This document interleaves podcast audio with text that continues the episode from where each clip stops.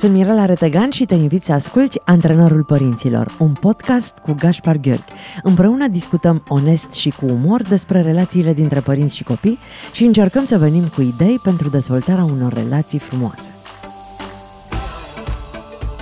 Bună, Gaspar! Bună, Mirela! Astăzi vreau să vorbim despre cât de important este să fim de partea copiilor noștri. Fi de partea mea este uh, un um, îndemn, a fost o cerință, de fapt, a Maiei, la un moment dat, când, fără să vreau, m-am așezat într-o altă tabără. Fără să-mi dau seama, eram de partea celorlalți uh-huh. împotriva copilului meu. Și într-un moment de sinceritate foarte uh, firească, Maia s-a uitat în ochii mei și a zis, mama, tot ce vreau e să fii de partea mea mi-a sunat în urechi foarte puternic această nevoie a ei uh, și uh, am devenit foarte atentă. De fiecare dată când tendința mea era să fiu în altă parte. Ce înseamnă, din punctul de vedere al specialistului, să fii de partea copilului tău? Aș îndrăznea spune Mirela că e probabil cel mai important și cel mai valoros lucru pe care un părinte îl poate face pentru copilul sau copiii din viața sa. În 16 ani de când practic această meserie nu am întâlnit un element care să fie mai important pentru sănătatea emoțională și psihologică a copilului decât relația cu părintele. Atunci când vine vorba de a fi de partea copilului, din punctul meu de vedere vorbim despre a înțelege universul interior interior al copilului, ce simte, ce trăiește, ce preocupări are, ce interese are, a fi alături de copil atunci când are o dificultate și nu știe cum anume să o gestioneze singur, însă în maniera în care să-i dăm spațiu să își folosească creativitatea, să-și folosească imaginația, să spună care e perspectiva lui și de asemenea al susține atunci când e nevoie pe anumite comportamente să trasăm niște limite. Cred că din multe, multe puncte de vedere, emoțiile, gânduri, gândurile copilului nu pot fi controlate și nici nu trebuie. Cel mai sănătos lucru pe care îl putem face e ca ei să-și exprime aceste emoții și gânduri. Însă, atunci când vine vorba de acțiuni și de comportamente, acolo putem avea control, indiferent de vârsta pe care o avem. De la 3-4 anișori, deja un copil își poate controla acțiunea și comportamentul. Aici are nevoie de sprijinul părintelui, care să-i spună până unde se poate întinde ca el să rămână în siguranță.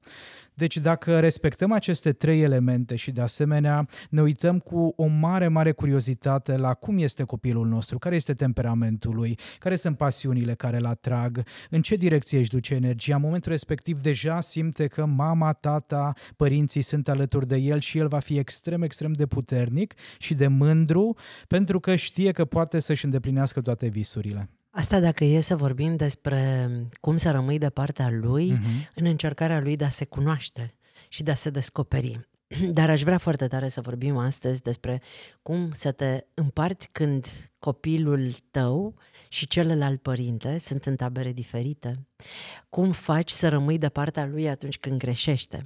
Cum să rămâi lângă el când nu îi înțelegi alegerile. Cum să-i accepti prietenii care tu nu ești de acord. Cum să treci peste comportamentul lui nepotrivit față de tine și tu să rămâi alături de el. Hai să le luăm pe rând, pentru da. că uh, acolo sunt marile bătălii.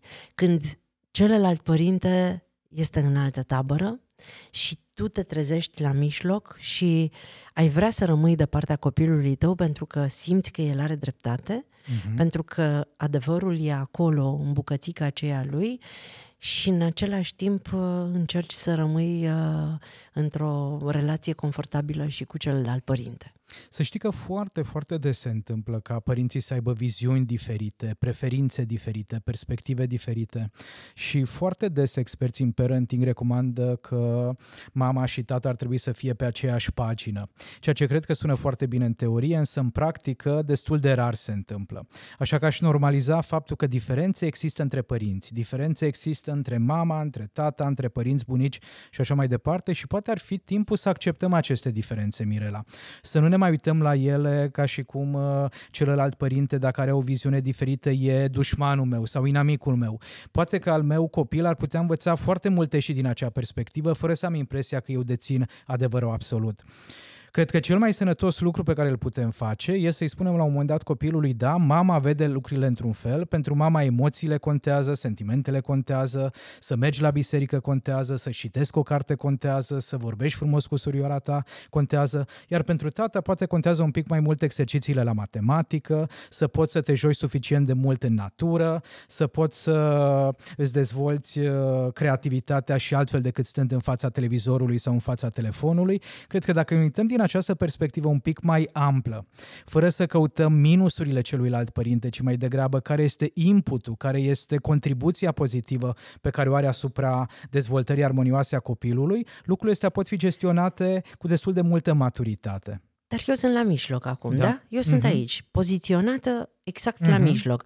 În stânga este copilul da, meu, da. în dreapta este tatăl copilului meu. Eu cred în ceea ce își dorește copilul meu. Aș vrea să-l susțin, da? Îți dau un exemplu. El vrea să facă educație fizică și sport. Tata vrea să facă dreptul. Tata are niște argumente pentru asta. Copilul are propriile lui argumente. Eu sunt de acord și cu unul și cu celălalt. Și asta e foarte bine, e minunat. Dar aș vrea să-mi susțin copilul în continuare. Însă, în același timp, depinde mult de ce vârstă are copilașul. Pentru că dacă copilul nostru e elev în clasa a treia, a patra, până să ajungă la facultate și să își decidă ă, traiectoria sau drumul în viață, probabil că va mai trece mult timp. Am putea în acest moment să-l întrebăm pe acest tată care își dorește dreptul, hai să vedem ce-ți imaginezi tu pe vi- pentru viitorul copilului nostru. Care crezi că sunt plusurile pe care îi le aduce o astfel de direcție în viață? Oare care crezi că ar fi dificultățile cu care s-ar întâlni copilul nostru dacă se duce pe acest drum. Deci cumva să-i oferim părintelui posibilitatea de a pune în cuvinte ce crede și ce, ce-și imaginează. De cele mai multe ori, când noi nu suntem de acord cu celălalt, spunem un mare nu. E o prostie, e o tâmpenie, nu are sens, oprește-te. Pe când vine inteligența relațională, care ne spune că cel mai indicat lucru într-o astfel de situație este să cauți sensul din spatele cuvintelor pe care celălalt le folosește fără să-l dezumanizezi, fără să-l devalorizezi. Da, probabil că nu o să aibă răbdare copilul meu de 12 ani să asculte toată povestea pe care o spune tata. Însă s-ar putea să fie nevoie de mai multă implicare din partea mea. Hai, dragă soț, să vedem exact ce Și să facă asta tu. de față cu copilul? Și de față cu copilul, dacă vedem că deja discuția devine prea plictisitoare pentru copil, el se poate distanța, se poate îndepărta pentru a-și petrece timpul într-un mod Până un pic la urmă, mai decizia interesant. e la mine Absolut. pe cine susțin. Absolut. Și eu trebuie și să înțeleg. ar asculta pe tată nu înseamnă că nu îl susțin pe copil. Așa cum ar asculta pe copil nu înseamnă că nu îl susțin pe tată. Înseamnă doar că am suficient de mult spațiu psihologic înainte de toate pentru a înțelege fiecare membru al familiei în parte. Cum fac să rămân de partea lui atunci când greșește? Când greșește și eu îl văd că greșește. Mm-hmm. Cred că asta e una dintre cele mai mari provocări pentru părinții din zilele noastre care își doresc uh, să fie cât mai prezenți în viața copilului și să-l ferească pe cel mic de emoții dificile, de Uite, hai să luăm, hai să luăm un exemplu. E mic și lovește un alt copil în parc. Mm-hmm. Și vine părintele celuilalt și ripostează sau nici măcar sunt eu conștientă că n-a făcut bine, că a lovit mm-hmm. un alt copil și cu toate astea ar trebui să mă poziționez de partea lui cu toate astea ar trebui să pornim, Mirela, de la o perspectivă un pic mai amplă. Copilul, dacă este micuț, preșcolar, învață ce înseamnă a relaționa cu cei din jur. Și nu s-a născut cu aceste abilități, le dobândește pe parcurs. Asta înseamnă că uneori împarte jucăriile, alteori interacționează frumos cu semenii, dar sunt și situații în care toarnă nisipul în cap, trage jucăria și celălalt copilaș plânge sau vorba ta îl lovește. În momentul respectiv mă apropii de copil, fără să aduc energie negativă. Ce ai făcut? Nu-ți permit, nu e ok, nu e în regulă, uite, se uită tot parcă la noi. Exact, toate etichetele astea pe care le folosim, pentru că evident că ne deranjează comportamentul copilului. Primul pas pe care l-am de făcut e să respir de două, trei ori abdominal. În timp ce mă apropii de copil, inspir pe nas, duc aerul până în abdomen, după care respir pe nas sau pe gură în funcție de cum îmi este mai potrivit. După care încerc să aflu răspunsul la întrebarea de ce s-a implicat copilul meu în acest comportament comportament. Și răspunsul nu e acela că e prost crescut, că este needucat, răspunsul e acela că probabil că nu are abilitatea necesară pentru a gestiona o frustrare, o situație neplăcută, deci are nevoie de ajutor din partea mea. De fiecare dată când copilul greșește, este de fapt o încercare de a gestiona situația așa cum știe și evident că iese în evidență minusurile. Ce nu știe încă? M-am apropiat de copil, îl iau în brațe în măsura în care se poate, și mă cobor la nivelul lui. E foarte important să nu rămân eu la nivelul meu de adult uh, înalt și de acolo cu degetul mare uh-huh. să îl ameninț pentru că nu e în regulă ce a făcut. Cobor la nivelul lui, mă uit în ochișorii lui, exact fizic, mă uit în ochișorii lui și îl întreb ce s-a întâmplat. Știu că tu de regulă nu ești genul de copilaș care să lovească, care să împingă, cu siguranță ceva a fost foarte dificil și complicat. Hai să vedem ce s-a întâmplat. S-ar putea să-mi răspundă copilul atunci și să spună da, m-a deranjat faptul că nu m-a băgat în seamă, m-a deranjat că el mi-a luat întâi jucăria și așa mai departe sau dacă copilașul nostru este obosit, este epuizat, nu a mâncat, e deranjat de altceva, probabil că nu o să găsească răspunsurile potrivite atunci și vom continua conversația acasă, în ziua următoare următoare. Important e să nu lăsăm lucrurile așa. Și dacă se poate, de asemenea, să facem un joc de rol cu copilașul acasă. Sunt uh, în uh, sufragerie, ne imaginăm că suntem în parc de fapt, jucării în jurul nostru. Hai să vedem ce se întâmplă dacă cineva vine și ți ia jucăria. E ok să lovești, e ok să țipi, evident că mesajul e nu, nu e în regulă să lovești, nu e în regulă să scuipi, nu e în regulă să arunci cu nisip spre celălalt. Ce poți să faci? Poți să pui în cuvinte care este nevoia ta. Nevoia mea e să-mi lași jucăria că mă joc cu ea. Dacă ai repetat o dată de două ori și celălalt copilaș nu aude, care este alternativa? Să ceri ajutorul părinților părintelui, să cere ajutorul unui alt adult care este în zonă. Înainte de a lovi, sunt multe alte alternative pe care copilașul le poate folosi. Cum facem, Gașpar? Sunteți la antrenorul părinților, eu sunt Mirela Retegan. Gașpar Gheorghe este colegul meu de emisiune și uh, cu siguranță că foarte mulți părinți vor ciuli acum urechile. Cum facem jocul acesta de rol când el este adolescent și vine beat acasă? Cred că atunci nu va mai funcționa jocul de rol. Jocul de rol e potrivit de regulă pentru copiii mici, pentru cum, preadolescenți sau cum pentru rămân adulți. eu de partea lui Gașpar când vine acasă pe șapte cărări la 14-15 ani? Recomandarea mea este aceeași, Mirela, să ne uităm la acest comportament și să-l punem în context. Dacă noi scoatem comportamentul de consum de alcool din context, o să construiască mintea noastră tot felul de scenarii negative, dar dacă îl pun în context, lucrurile se schimbă. Ce înseamnă a pune comportamentul în context? Ia să ved ce vârstă are copilul meu, ce e firesc să se întâmple într-o astfel de perioadă, chiar dacă nu e confortabil pentru mine, chiar dacă eu nu am mai făcut asta, care sunt responsabilitățile din punct de vedere vedere psihologic și emoțional la această vârstă. În adolescență, cu toții testăm ce înseamnă să fii adult. Okay. Asta înseamnă că uneori uh, bem uh, mai multă bere decât e cazul pentru că nu știm care e limita. Avem posibilitatea să ne dezvoltăm această abilitate doar experimentând. Poate că vom uh, purta mai multe conversații despre tot ceea ce înseamnă sex cu prietenii noștri, cu partenera, cu partenerul. Poate o să consumăm mai mult tutun decât este cazul pentru că nu știm exact cum reacționează corpul nostru. Deci merită să punem lucrurile în context înainte de a ne critica, eticheta, disprețui supraviețui sau judeca adolescentul, după care să vedem ce a învățat el din această experiență.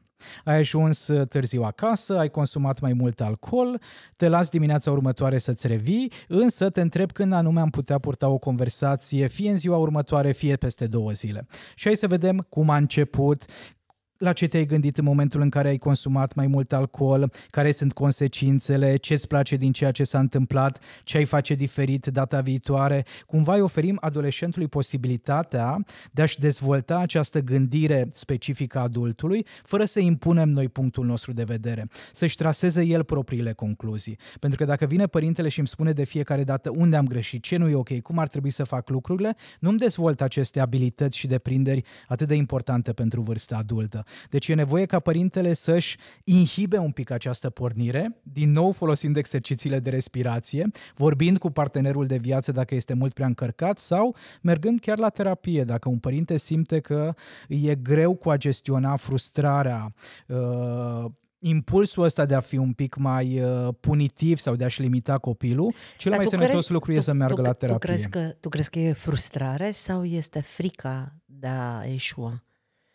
În momentul în care copilul meu adolescent, sunt foarte mulți adolescenți care beau. Uh-huh. Foarte mulți. Sunt foarte puțini părinți care știu și care conștientizează și care acceptă.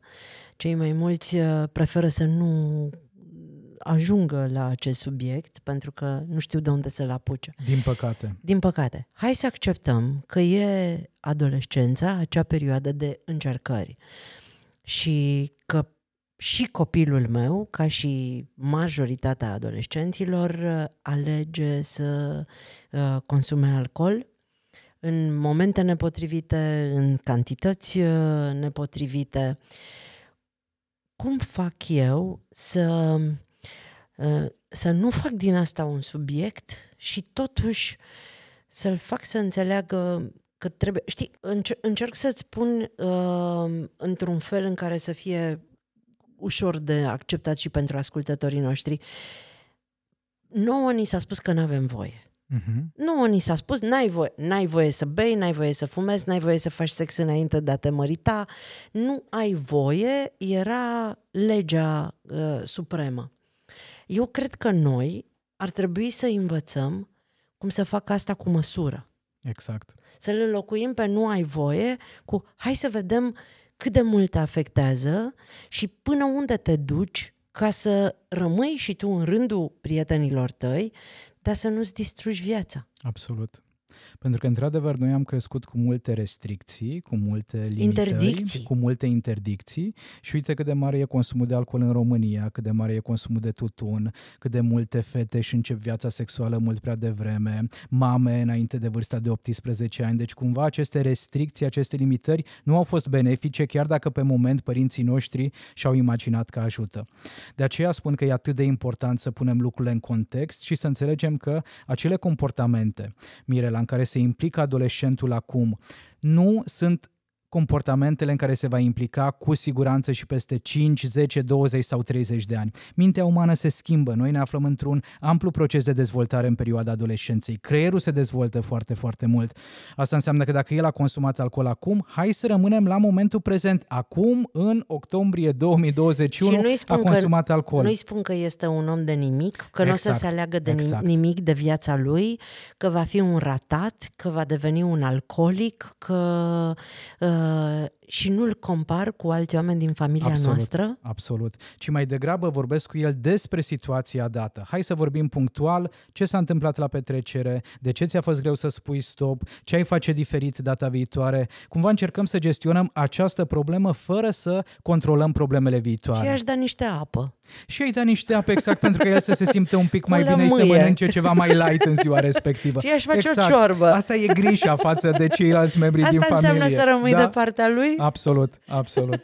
Știi că mie ideea asta cu rămasul de partea mea mi-a dezvoltat pe urmă tot felul de scenarii și uh, de la momentul în care Maia cu ochișorii aia mari mi-a zis mamă, vreau să fii de partea mea, am realizat cât de ușor ne ducem în tabăra cealaltă mm-hmm. și mhm. mi s-a întâmplat de foarte multe ori la școală, la grădiniță, uh, să fie implicat în tot felul de conflicte, că așa se întâmplă Fac lucrurile. parte din viață și eu să mă trezesc în, uh, vizualizam un teren cu o linie trasă la mijloc și îmi vedeam copilul de o parte a terenului și eu cu învățătoarea de partea cealaltă. Și o vedeam peste linia de mijloc, singură, în tot terenul respectiv. Și realizam de câte ori ne lăsăm copiii singuri acolo. Și și ce, știi, știi ce de ce facem când asta? te trezești? De, da, de ce faci asta? Pentru că asta ni s-a întâmplat și nouă. Pentru că așa s-a așezat și mama? Exact, lângă pentru că așa s-au așezat și părinții noștri, bunicii noștri, profesorii noștri. Și eu mă simțeam foarte singură în bucățica aia de teren. Și sunt copii care de multe ori uh, au senzația că așa o să, să fie toată viața. Și sunt copii care ajung să nu-și mai dorească să trăiască. Sau copii care își imaginează că nu se poate altfel. Pentru că dacă în mod repetat în perioada de preadolescență și adolescență mi-am dat seama că în momentele grele părinții nu erau de partea mea, nu mă ascultau, nu mă înțelegeau pentru că erau mult prea preocupați sau îngrijorați de aceste comportamente, pe măsură ce timpul trece, nici măcar nu mai îndrăznesc să mai cer ajutor din partea lor sau din partea semenilor, pentru că povestea pe care mintea dinaintea mea a construit-o e că celorlalți nu le pasă. Și asta e foarte trist. Nu știu să existe durere sufletească mai mare decât această însingurare și distanțare. Hai să-i ajutăm pe oamenii care ne ascultă. Eu am înțeles din fericire la timp asta și de fiecare dată când îmi venea să trec pe, de partea cealaltă a terenului, mă agățam cumva de bucata în care era copilul meu, pentru că vizualizam colea singură uh-huh. și eu mă duc dincolo împotriva ei alături de toți ceilalți. Cum să facă un părinte pe care îl cheamă la școală, învățătoarea, diriginta, profesorul nu știu care, uh, să îi dea sentimentul copilului că rămâne de partea lui, chiar dacă nu susține ceea ce a făcut? E neplăcut când suntem chemați la școală, mai ales pentru niște comportamente negative, însă să nu uităm că fiecare greșeală a copilului face parte din procesul de dezvoltare și de maturizare. E ok să greșească.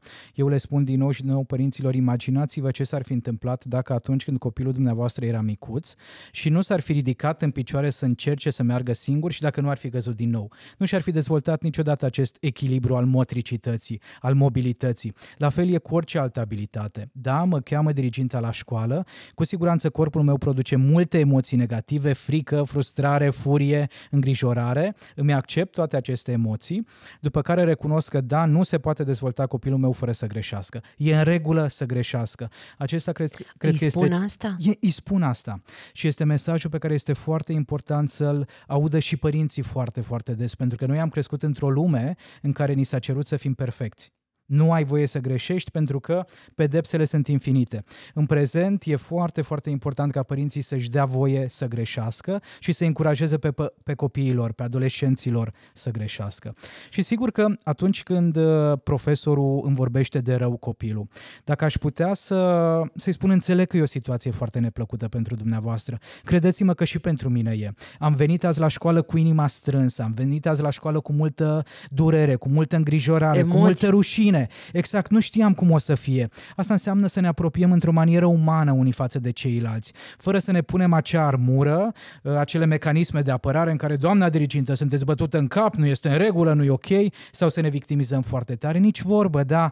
Mă bucur că m-ați chemat la școală, pentru că vreau să comunicăm, pentru că vreau să fim o echipă, pentru că simt că sunteți de partea mea și vă invit să facem parte din această echipă în care să susținem uh, copiii din uh, clasa în care e și copilul meu. Foarte bună idee ideea asta, să-l faci pe profesor să fie de partea ta ca tu să poți să rămâi de partea copilului absolut, tău. Absolut. Pentru că, Mirela, doar atât vreau să mai spun, în momentul în care am rămas cu această metaforă vizuală, mi s-a părut superbă cu terenul, terenul. împărțit în două, copilul singur, părintele și uh, profesorii de cealaltă parte în sufletul copilului e multă durere în momentul în care se trezește singur, dar și în sufletul părintelui este multă durere, doar că părintele nu-și permite să se întâlnească cu acea durere. Mm-hmm.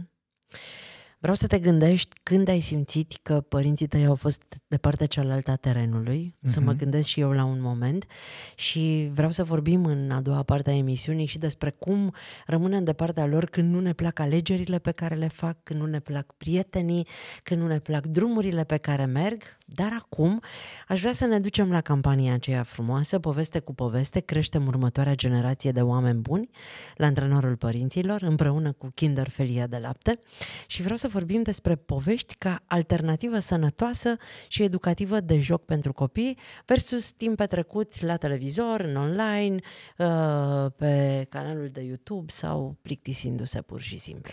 Am vorbit în edițiile anterioare despre cât de important e să le citim copiilor povești, iar acum aș vrea să vorbim puțin despre cât de important e să intrăm împreună cu copiii într-o lume de poveste, să ne asumăm niște roluri, să fim niște personaje, că e vorba de personajele din Gașca Zurli, că e vorba de alte personaje preferate pe care copilul le are din diferite desene animate sau programe TV. Eu mi-aduc aminte de preadolescența mea când era un desen animat uh, pe posturile ungurești cu un personaj uh, roșcățel cu părul foarte mare și eu nu aveam aveam prieteni.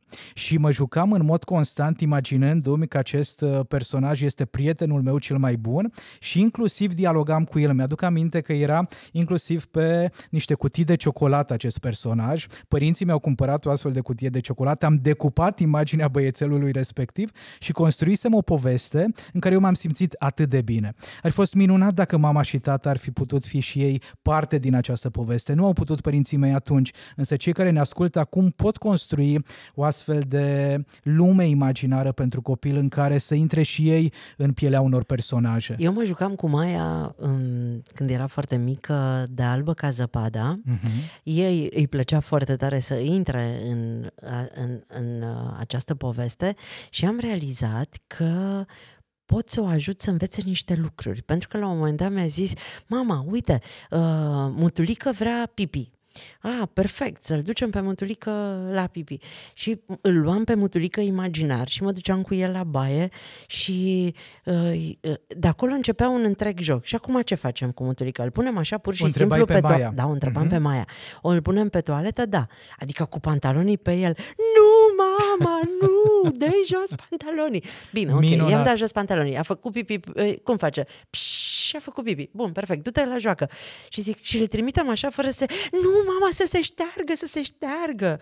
A, și de ceva să mănâncă fără să... Să se spele pe mâini și acum ridică Și tot procesul de la baie, da. de fapt, eu i l-am explicat într-un fel în care singură și-a jucat acest personaj.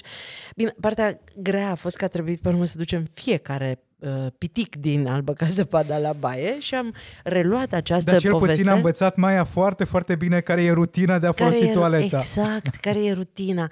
Și eu mă, mă agățam de povești pentru genul ăsta de uh, educație, că până la urmă exact acolo asta intră. E. Da da. cum ne educăm copiii să facă lucruri și căutam să adaptez poveștile pe sufletul Și secretul ei. e să intrăm în universul lor, să intrăm în lumea lor și să vorbim pe limbajul lor. Vorbeam în prima parte a emisiunii despre ce înseamnă să fii de partea copilului tău și despre cum atunci când sunt foarte mici și învață să meargă în picioare, adulții din viața lui, părinții, bunicii, frații mai mari, stau cu mâinile întinse și îi spun, haide, vino și când cade, îi spui, nu-i nimic, ridică-te, exact. du-te mai departe, mama e aici să te prindă, tata are mâinile întinse să te apuci de ele. De ce uităm asta după ce cresc? Pentru că atunci când sunt copilași foarte mici, ni se pare firesc și normal să greșească după care, pe măsură ce înaintează în vârstă, așteptările devin din ce în ce mai mari și nu le mai permitem, din păcate, să greșească. Avem impresia că ei ar trebui să se descurce la fel de bine ca noi, adulții, care practicăm anumite comportamente de 20-30 de ani. Și aici e nevoie să regândim un pic tot ceea ce înseamnă parenting, să ne uităm la copilașii noștri cu alți ochi, niște ochi plini de iubire și de empatie și să ne amintim că ei acum exersează tot ceea ce înseamnă a trăi, a exista, a fi în această lume. Eu uh, îi trag de mânecă foarte des pe oamenii din jurul meu care au copii și le spun, te-ai uitat astăzi cu toată dragostea la copilul tău? Uită-te la el și încearcă să-i vezi sufletul dincolo de toate lucrurile pe care le face. Da. Încearcă să-ți desenezi cel mai frumos zâmbet pe față, având în minte imaginea copilului tău.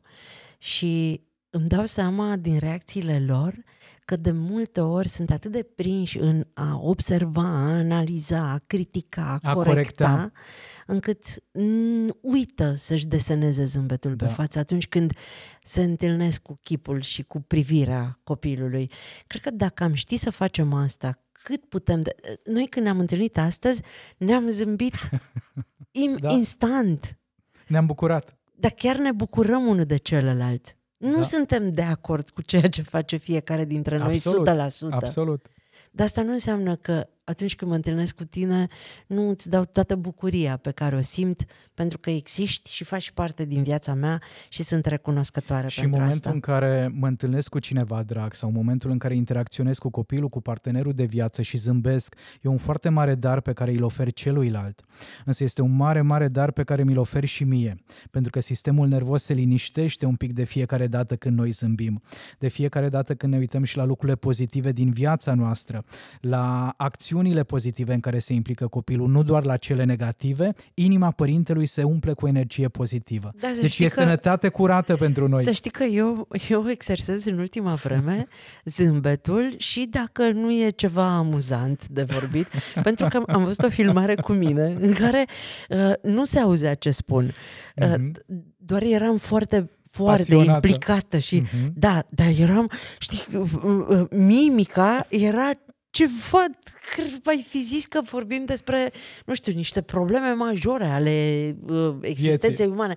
Când, de fapt, eu vorbeam cu foarte multă pasiune despre un subiect foarte drăguț, dar uitasem să zâmbesc. Mhm. Și de departe părea că sunt foarte Încrâncenată. încrâncenată, înverșunată.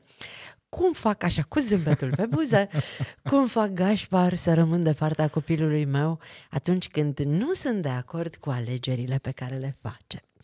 Atunci când uh, hainele cu care se îmbracă nu mi se par cele potrivite.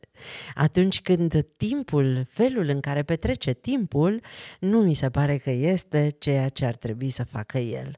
Atunci când uh, uh, în loc să doarmă, să se odihnească, să aibă grijă de sănătatea lui, stă și se uită la filme până dimineață și trag de el uh, cu două ore înainte de școală să îl dau jos din pat. Cum să rămân de partea lui când uh, fiecare centimetru din corpul meu urlă de frustrare? Nu așa se face, nu e în regulă, nu e ok și așa mai departe, da? E nevoie de N-ai mult vrea să exercițiu. mă vezi. N-ai vrea să mă cunoști în momentele acelea. E nevoie de foarte mult exercițiu, Mirela. Și deseori le spun părinților de adolescenți, de exemplu, că e important să-și aleagă luptele. Ce luptă port cu adolescentul, unde începe lupta de putere și care sunt acele aspecte care nu contează atât de mult. Îl întreb pe părinte ce cont- care sunt acele cinci lucruri care contează cel mai mult pentru dumneavoastră în viața adolescentului. Și el îmi spune să fie, Fie sănătos, sănătos, să fericit. meargă la școală, să fie fericit, să Așa. ajungă un adult de succes, Să aibă încredere în mine. să aibă încredere în mine, să aibă o stimă de sine crescută. Și eu le spun, ok, părinților, astea sunt elementele importante. Haideți să vedem cât de mult contează culoarea șosetelor. Dacă nu contează culoarea șosetelor, să nu facem o luptă de putere din cum se îmbracă copilul. Pentru că acum are un stil, la vârsta adultă, când va deveni om de afaceri sau croitoreasă sau uh, influencer în social Sau media doctor. sau doctor, va avea un alt stil. Haideți Poate. să vedem ce înseamnă să aibă copilul dumneavoastră o stimă de sine crescută. Să știe exact care sunt drepturile, care sunt limitele, la ce seriale se uită copilul dumneavoastră în momentul în care sunteți deranjat de faptul că nu doarme suficient de mult. Știm că majoritatea adolescenților nu, Nu dorm dorm. suficient de mult, din păcate. Melatonina se secretă mult mai târziu în creier, de aceea ei au dorința asta biologică, pornirea asta psihologică, naturală de a dormi mult mai târziu și dimineața și-ar dori să doarmă mult mai mult. Deci în momentul în care el nu doarme, ce face? Poate se uită la un serial din care învață foarte multe lucruri pe baza unor subiecte pe care nu le poate discuta cu mama, cu tata, cu profesorii la școală. Învață cum funcționează relațiile. E minunat, e extraordinar. Bifez obiectivele mele parentale, le bifez. Ce altceva îmi doresc? Să văd cum anume pot pune și celelalte comportamente în context, în așa fel încât să fie bine. Eu cred că de multe ori, Mirela, viața e mai frumoasă decât o vede mintea umană. De multe ori uh, copiii noștri sunt mult mai ok decât îi vede mintea noastră De critică. ce mă împiedic de niște șosete Gașpar? De ce mă împiedic că nu și-a pus farfuria în chiuvetă? De ce mă împiedic că n-a dus din nou gunoiul? De ce mă împiedic că nu strânge jucăriile, să le pună în cutiuțele uh, perfect am aranjate de mine în camera lui? Sunt infinite ipoteze apropo de aceste întrebări. Odată pentru că îmi doresc un copil perfect, apoi pentru că îmi imaginez că dacă copilul meu nu se descurcă suficient de bine, înseamnă că e din cauza mea, nu am făcut eu lucrurile suficient de bine, alteori pentru că m-am certat cu șeful la serviciu, dar mi-e greu să-i spun că e bătut în cap, de aceea îi voi spune adolescentului acasă pentru că mă simt mai confortabil, pentru că nu am dormit suficient de mult, pentru că nu am mâncat suficient de bine, pentru că e pandemie, pentru că stres, pentru că anxietate și de multe ori ne descărcăm în relația cu copilul fără să conștientizăm că de fapt nu merită copilul să aducem toată această energie energie negativă hai, în hai relația să, hai cu să mai el. recapitulăm un pic alea cinci lucruri care... Nu, serios, mi se pare foarte important. Lucruri Când- care variază de la familie la Da, familie. da, sunt câteva alea. Hai. Părinții spun să fie sănătos, Așa. să fie fericit, Notați, da? Sănătos. F- Eu îmi doresc de la copilul meu, indiferent că are 3 ani, 13 ani, 30 de ani sau 50 de ani, să fie sănătos. Să fie sănătos, să fie fericit, să aibă o relație bună cu el, asta spun foarte des părinții în ultima vreme, și ai să aibă o stimă de sine crescută, încredere în propria persoană și așa mai departe, să aibă încredere în mine, ceea ce înseamnă că încrederea se construiește când îi este greu copilului, nu atunci când îi este ușor. Deci atunci când o dăm bara, atunci când greșește, atunci când mă cheamă dirigintele la școală, să fiu de partea copilului, exact așa cum ai spus și tu. Să, facă alegeri bune. să facă alegeri bune, ceea ce înseamnă că într-o primă fază va greși. Ne mai vorbim de faptul că nici noi adulții la vârsta de Să facă X alegeri ani nu bune facem pentru el, doar alegeri bune, ceea ce s-ar putea să nu fie alegeri corespunde bune cu pentru mine. viziunea mea. Absolut, absolut. Să aibă relații de prietenie. Dacă pe mine m-ar întreba cineva care este cel mai important aspect în viața unui copil, aș spune relația. Relația cu părintele, relația cu frații, relația cu colegii și cu profesorii. Nu știu să fie ceva mai important. Eu știi ce mi-am dorit foarte tare să știe Maia? Că nimic nu e atât de grav încât eu să nu pot trece peste. Ce frumos. Mi-am dorit foarte mult ca ea să știe că nicio greșeală pe care o va face nu este atât de gravă încât ea să se teamă de mine. Și că oricât de dezastruos ar fi lucrul în care a intrat, în care a fost implicată, să vină cu toată încrederea. Ok, o să mă enervez, o să fac ca toți dracii, Și ok, e dreptul o să tău fiu să te enervezi. turbată că, n-a, că, Da, da, că a făcut da. asta, dar o să o scot din orice și că o să rămân lângă ea orice s-ar întâmpla. Cred că dacă ne amintim asta în fiecare zi, o să fie mult mai ușor să acceptăm și felul în care se Normal. îmbracă și alegerile Și pe e un care le proces. face. E un proces. Acceptăm în prima parte a vieții de fiecare dată când se dezechilibrează, îi se ridică pentru a-și dezvolta mersul. Acceptă, acceptăm când își pune pantoful stâng pe piciorul drept și invers. Atunci când uită să facă o temă la școală și așa mai departe. E un proces de dezvoltare și pentru copil, dar și pentru părinte. Întotdeauna m-am gândit că un părinte adevărat ar trebui să rămână de partea copilului și dacă el face o greșeală majoră și ajunge în instanță și ajunge Mhm, în pușcărie. Absolut. Și, nu, nu, le spuneam prietenilor mei care uh, aveau o problemă legată de asta.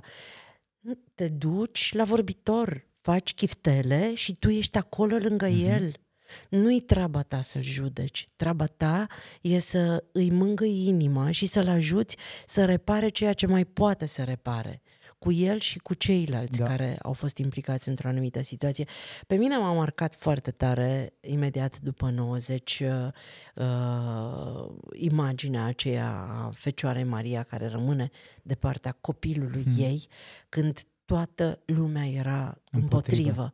Eu cu asta am rămas, din toată religia, din, din toate filmele pe care le-am văzut, din toate cărțile pe care le-am citit. Este teoria pe care eu am construit tot ce am construit mai departe. Și Zurli și relația mea cu Maia mi s-a părut extrem de important să nu uităm că în viața noastră există câțiva oameni, îi numărăm pe degete, da. lângă care noi trebuie să rămânem, chiar dacă toată lumea este Și împotriva apropo lor. de această imagine, probabil că e cel mai frumos mesaj de parenting din această ediție. Mulțumim! Mulțumesc și eu. Și aș vrea să revenim cu picioarele pe pământ și să te gândești la o situație în care părinții tăi n-au fost de partea ta. Eu știu Oh. sigur, eu Au, știu, uh, eu pe a mea o știu sigur, Mhm. pentru că și asta a contat foarte tare în ce am făcut mai departe și până te gândești tu, le spun eu ascultătorilor că am trăit profund acest moment atunci când am fugit de acasă la 19 ani cu primul om de care m-am îndrăgostit și eram convinsă că lumea va fi despre noi doi. Mama uh, m-a pus să aleg între Mhm. ea și între ei și el. Eu l-am ales pe el și apoi ea a avut o perioadă foarte lungă în care a refuzat să vorbească cu mine pentru că se dusese în teren cu toți oamenii, Mhm. cu mătușile, cu toată lumea considera că eu, uh, oaia neagră a familiei, am făcut ceva de care lor uh, le-a fost foarte rușine și uh, m-au lăsat singură și am f- m- făcut niște alegeri greșită în continuare, pentru că singură fiind n-aveam cu cine să mă consult. Dar acela a fost cel mai puternic moment din viața mea în care am simțit că părinții mei au fost în tabăra cealaltă. Cum a fost la tine? Îmi aduc aminte foarte clar de un moment din uh, școala generală și cred că am mai povestit despre el aici la antrenorul părinților, atunci când uh, profesorul de limba franceză a fost foarte agresiv și violent fizic uh, în timpul orei Uh, și am mers acasă, i-am uh, spus mamei cât de neplăcută a fost experiența respectivă pentru mine. Mama s-a speriat, n-a știut cum anume să gestioneze situația și am simțit că a fost de partea profesorului, spunând cu siguranță ai, ai greșit, ceva. ai făcut ceva, ai meritat și așa mai departe. Și a fost, cred, unul dintre cele mai intense momente din punct de vedere emoțional când am fost furios și pe profesor, dar după aceea și pe mama. Pentru că mă așteptam să meargă la școală și să-l bată pe acel profesor profesor, să-i facă ceva, să simt că mă, mă apără și că e, e de partea mea. Dar acum, uitându-mă înapoi, știu de ce n-a făcut mama asta. Pentru că, din păcate, nici ea nu a avut o mamă care să fie de partea ei. Și un lucru pe care l-am învățat anul acesta, destul de târziu, însă l-am învățat anul acesta, Mirela, în rolul de terapeut, e că atunci când vrem să ne înțelegem părinții, este foarte, foarte important să ne uităm la părinții lor uh-huh. și să ne imaginăm cum a fost pentru părinții noștri să crească alături de părinților. Și dacă mă gândesc cum a fost pentru mama să fie o fetiță alături de bunica mea, care este o persoană minunată, însă foarte complicată și complexă, pot să înțeleg de ce mama funcționează așa cum funcționează în prezent. Mi-a scris la un moment dat o mămică, eu vorbesc de mulți ani despre ideea asta de a fi de partea copilului tău, mi-a scris uh, o mămică la un moment dat că citind cartea Fi de partea mea, pe care o și dăruim în emisiunea de astăzi, uh, a avut puterea wow. să-și apere copilul la o serbare. Ah. Când fetița ei crăsuță a fost luată de educatoare și mutată în ultimul rând și mama îmi scrie când i-am văzut tristețea din privirea copilului meu, pentru că a luat-o într-un fel foarte neelegant și a mutat-o în ultimul rând, uh, că nu era estetic mm-hmm. să mhm. stea în față, eu m-am dus și mi-am luat copilul și l-am pus înapoi și m-am uitat la educatoare într-un wow. fel în care nu i-am dat voie să uh, mai intervină în acest subiect și a zis, m-am simțit mândră și abia am așteptat să ies de acolo să vă scriu că mi-ați dat putere să fiu de partea copilului meu într-un moment în care altfel poate aș fi lăsat privirea în jos și m-aș fi simțit vinovată că e grăsuță din cauza felului în care eu o hrănesc sau alte motive. Cred că e foarte important ce este, facem noi aici. Este. Și asta e puterea relațiilor din punctul meu de vedere, să le vorbim oamenilor despre ce a funcționat la noi și după aceea ei să vadă ce pot duce mai departe în viețile lor. Mulțumesc, Gașpar. Uh, îmi, uh, îmi mai faci un serviciu. Cu drag. Dacă te duci în toamna asta să-ți cumperi o pereche de ghete, mai cumperi niște o, ghetuțe da, în plus? Da, da, da, da. în fiecare an, Gașpar îmi aduce o pereche de ghetuță pentru un copil. Campania Încalță un copil de toamnă încalță peste 10.000 de copii din România, așa că vă invit pe Fundația Zurli să aflați acolo toate detaliile, pentru că avem peste 20 de orașe în care noi adunăm ghetuțe pentru copiii săraci ai României, mult prea mulți în continuare. Și dacă sunteți părinți, să nu uitați nicio secundă că în spatele unui copil lumină e un părinte soare. Ați ascultat Antrenorul Părinților cu Mirela Retegan și Gaspar Gheorghe, un podcast pentru părinții curajoși care cresc copii fericiți.